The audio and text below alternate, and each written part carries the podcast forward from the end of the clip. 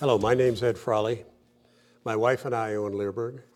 And today, we're going to talk about one of the questions that we got, get almost every single day. We have a section on our website, and I say this every one of these Q&As. We have a section on our website where people can go in to the front of Leerburg.com, scroll down to the Ask Cindy section and, and write their question in. Now, the caveat here is you have to put your email there. The reason for that is not so we can spam you, we don't, and we don't sell email addresses. The reason is, is that when you fill out a ticket, it's tied to your email address so that if you don't put enough information in a question and we have to ask for more details, we can get back to you that way. This is an example of that because Cindy had to go back to this person with some additional questions, and I'm going to cover it in the email because it's a good question. So it goes like this My four and a half month old lab puppy has started barking during training. I don't think I accidentally cued this. It may be frustration or excitement. But I want to make sure it doesn't become a habit, as it's not acceptable in the obedience ring. So obviously, they do AKC obedience, which is cool.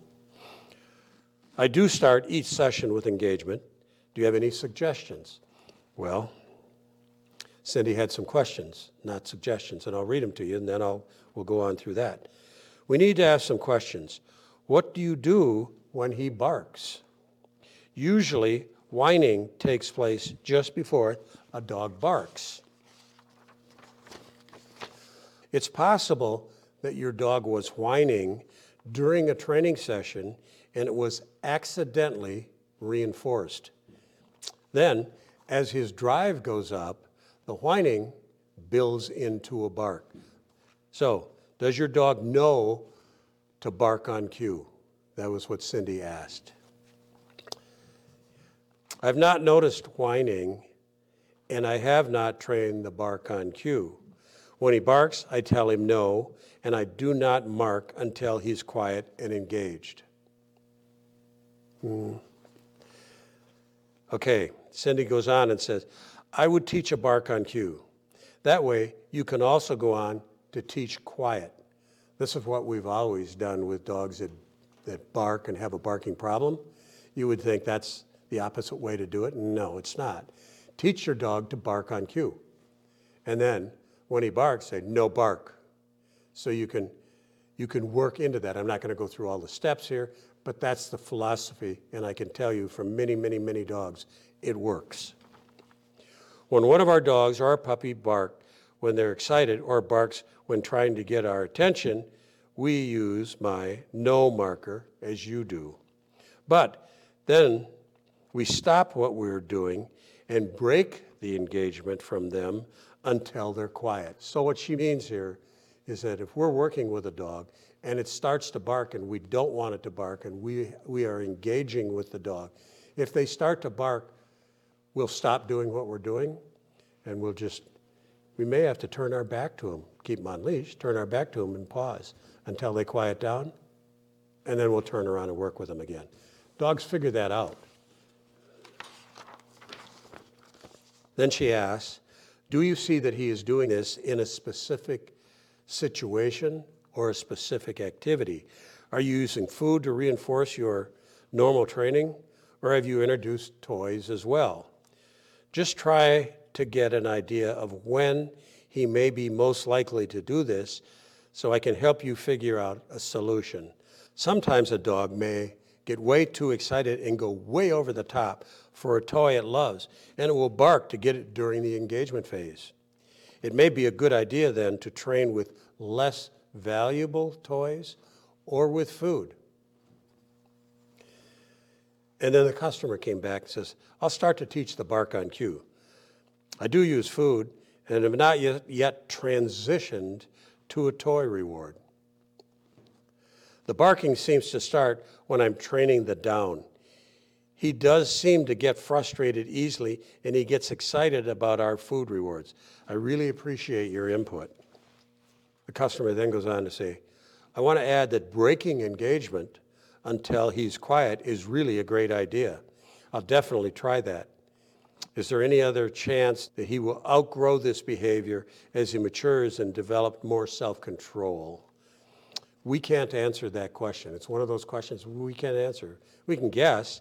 We can, we can say that without training, it may never stop. So you're, it's worthwhile making an effort to stop it. And then the customer comes back and says, Cindy, I wanted to follow up on the barking issue that I've been having while training. Your advice was extremely helpful. The speak command, no bark command, has worked very well. Once he understood both commands, barking while working and training is no longer an issue with us. Thanks for your help. Then Cindy answers, That's great to hear. I love to get feedback whenever my suggestions help and didn't help. Thanks for letting us know. So, again, if you have a question about your dog training and you don't have a local trainer that you can ask, or if you want our opinion on it, feel free to send a ticket out. We answer them all. Cindy answers them all. And then I come in and pick the nice ones and bring them in here. but we can answer, we can give good advice on most of them. I want to talk a little bit about the Ask Cindy portal on the front page of Leerburg.com. You can go to that portal and ask Cindy, my wife, any question you want on dog training, on dog breeding, on health issues with your dog. Cindy and I have been in the dog business for many, many years. Me, uh, I'm 75 and I was training dogs pretty seriously for 60 years. Cindy has been training dogs seriously for 40, 45 years. She was a groomer for 20 years, worked in a vet for 20 years. If we can answer a question for you, she answers the questions every day. People can come in and post, and you don't have to be a customer of Leerburg. Uh, you do have to put your email in there, and the purpose for that, and I have to tell you this, is not so we can spam you with our email or sell your email address. We'd never, ever do that. The purpose for getting the email or the, the ticket with your email on it is that you can ask the question, Cindy will answer it, if she needs more information, she'll come back at you and she has to be able to communicate with you. And if you come back a week later, a year later, six months later, and ask a question, Cindy will look your email address up to see what you have asked in the past. And if it's on the same dog, she can review her previous answers and advice and maybe expand on it. So that's why. But it's, I don't know any other website on the internet for dog training where anybody can go in and ask any question they want and get it get an answer right away. If we're home, Cindy gets up in the morning, she goes out at five o'clock, takes care of our horses, and comes back in and answers her Q and A's that she's got for the morning. What I do is I pick the good ones and put them into videos like this. We have a lot of them. I just started putting them into videos after doing the Ask Cindy for many, many years. We've got like 3,700 of them in a database that's searchable, that you can go and put quotation marks around what you want to search on and be more, you'll get a more specific answer. We don't put every question in our database. It would be, there's thousands that don't go in there. We try and pick the best ones and put them in there. So there's 3,700 good ones there. So if you have a question, go to the Ask Cindy portal. If you want the best dog training equipment I think that you can find anywhere, we have it. We don't sell junk. We don't sell cheap stuff just because it's cheap. We only sell things that Cindy and I would use. And a number of the things that we sell, we have people that make them for us. We have a whole family of Amish harness makers that all they do is our leather work, and they've done it now for over 25 years.